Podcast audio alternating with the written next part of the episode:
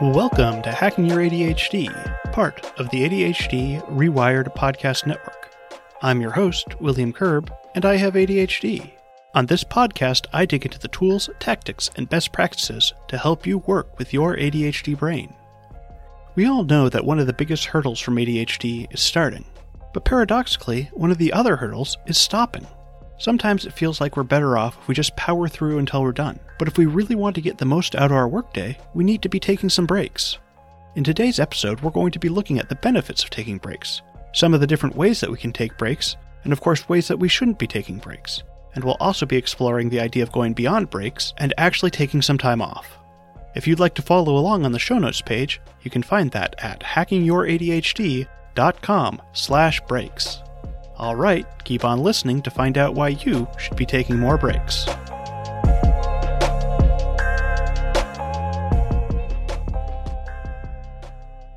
One of the hardest things for me to try and build into my schedule is time when I'm not working. And I know that sounds odd, because why am I scheduling time when I'm not working? But the truth is that we do need to take breaks.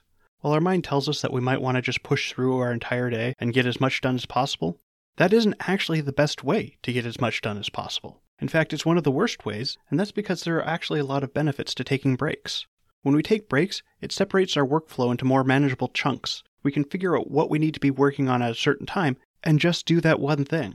I know I've talked about this before where when I know what I'm working on, I can focus on doing just that one thing. And when I can focus on doing just one thing, then I know when I'm getting off track because I'm not doing the one thing I'm supposed to be working on.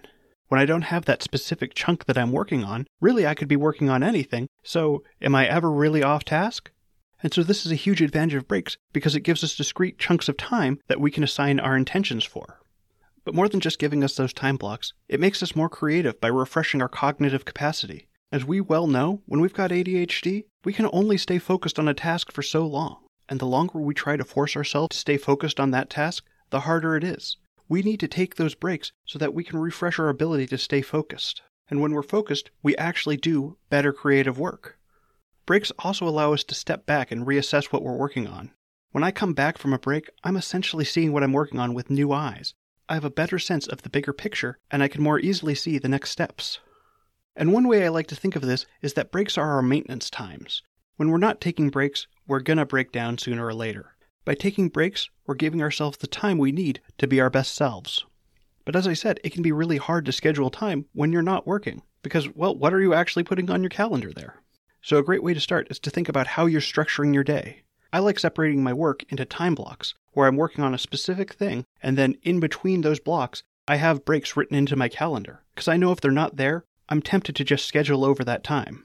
And time blocking is just a time management method where you divide your day up into various blocks of time. Then each of these blocks is dedicated to accomplishing a specific task or a group of tasks. But the important part here is just those tasks, so it really defines your focus for that time period. So I'll often time block my writing, but then separate that into different categories within it. Because if I have a four hour time block, I'm still going to need breaks in between that. I'll just probably need a longer break at the end.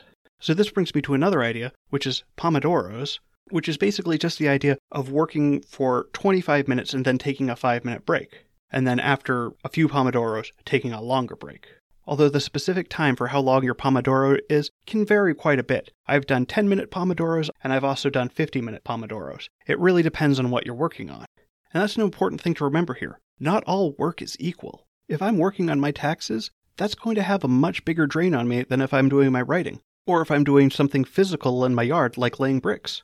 Of course, I'm going to need a break from laying bricks. That's going to be very physically draining. But the type of break I take is also going to be very different than the break I take from doing my taxes. And of course, the type of break we take also is going to have a lot of other factors that come in. If you're sick, or maybe you didn't get some good sleep, that's probably going to necessitate having more and longer breaks.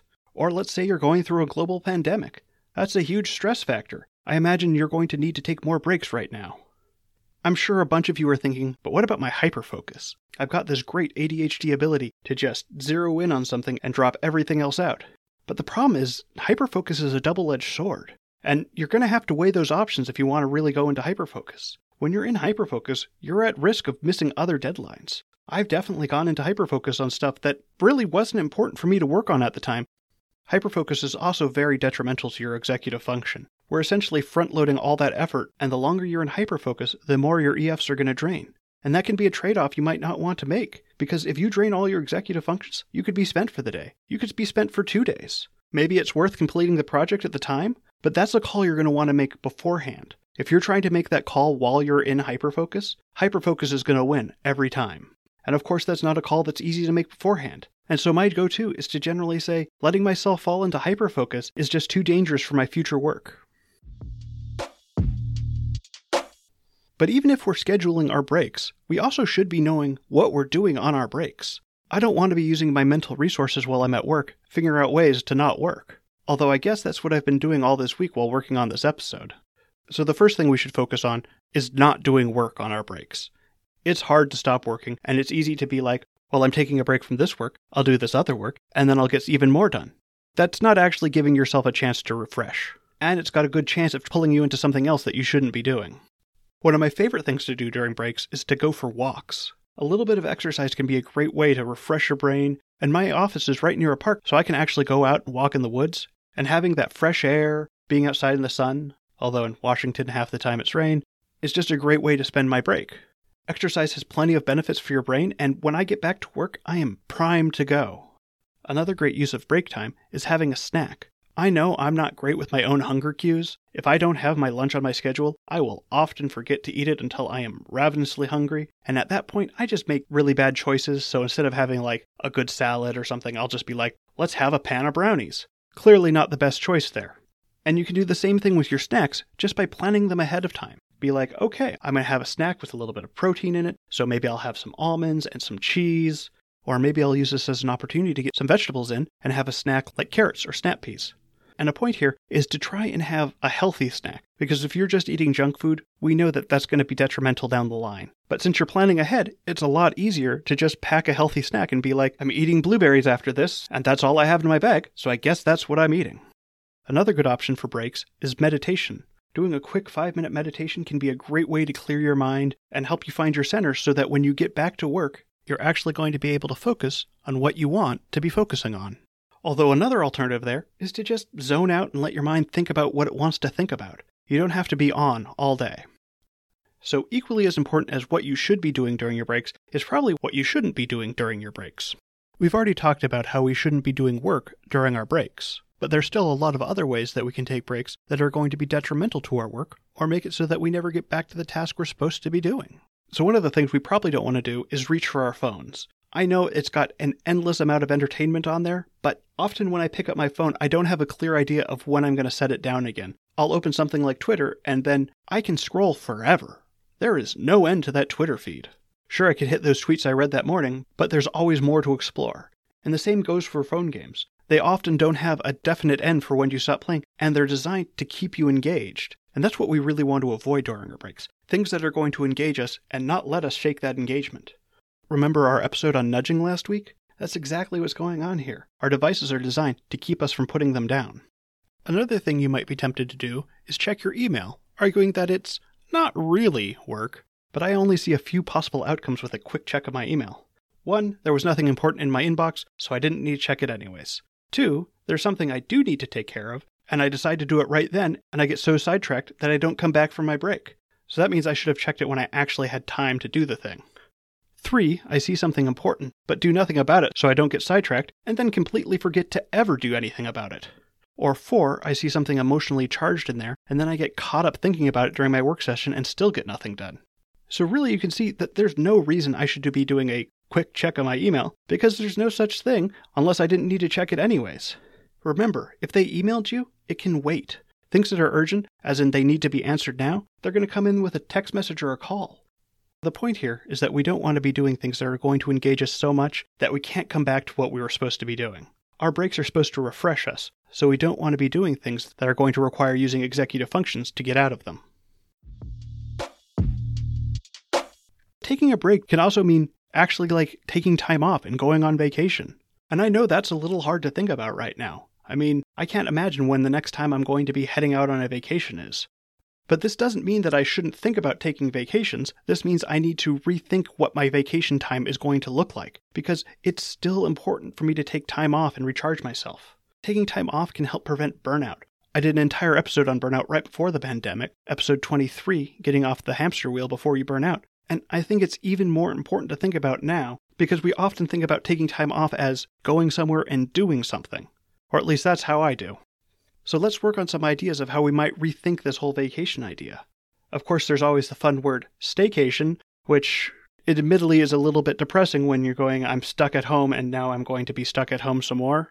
So, one idea I saw was turning your staycation into a playcation. Oh, geez, that looks so much better in writing than saying it out loud. But we're going to go with it. So, let's think about this playcation. So, what does that mean, or really, what's our focus here? Well, it's finding fun things to do at home. A big reason that we need to take time off is that we can get so entrenched in our routines that every day feels like it's the same. So, one way we can think about this is how can we change up our routines and add a little bit more fun into our days? One thing I've been thinking about are what are some of the projects I've been wanting to work on at home but haven't had the time for. If I take a few days off, I could schedule the time to really clean out my garage or work on that new play structure for the kids. Of course, it's also going to be important to make sure you're giving yourself enough time to do these projects because you don't want to be on the last day of your time off frantically trying to finish that project. Remember, everything takes longer than we think it's going to take, so make sure that you're giving yourself well more than enough time. And I think it's important to remember that this is time that we're not working. I know that whenever I take time off, that I'm tempted to keep working and be like, oh, I'm going to secretly use this time to get ahead. But that's not real vacation. And right now, is more important than ever to make sure that we're actually letting ourselves recharge.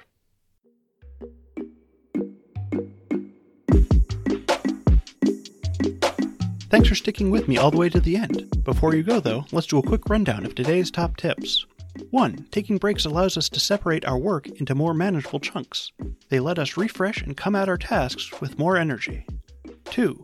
We should be scheduling our breaks so that we don't forget to take them. To help out our future selves, we should also be planning what we want to be doing on those breaks. 3. As important as knowing what we are doing during our breaks, we should also know what we shouldn't be doing during our breaks. Avoid things like phone games and social media that are going to be hard to tear yourself away from at the end of your break. 4. It's also important to take time off entirely from work to recharge your batteries. While it might be hard to take a traditional vacation right now, we can still work on thinking about other ways we can take time off, like working on fun projects at home or just taking a few days off to catch up on Netflix.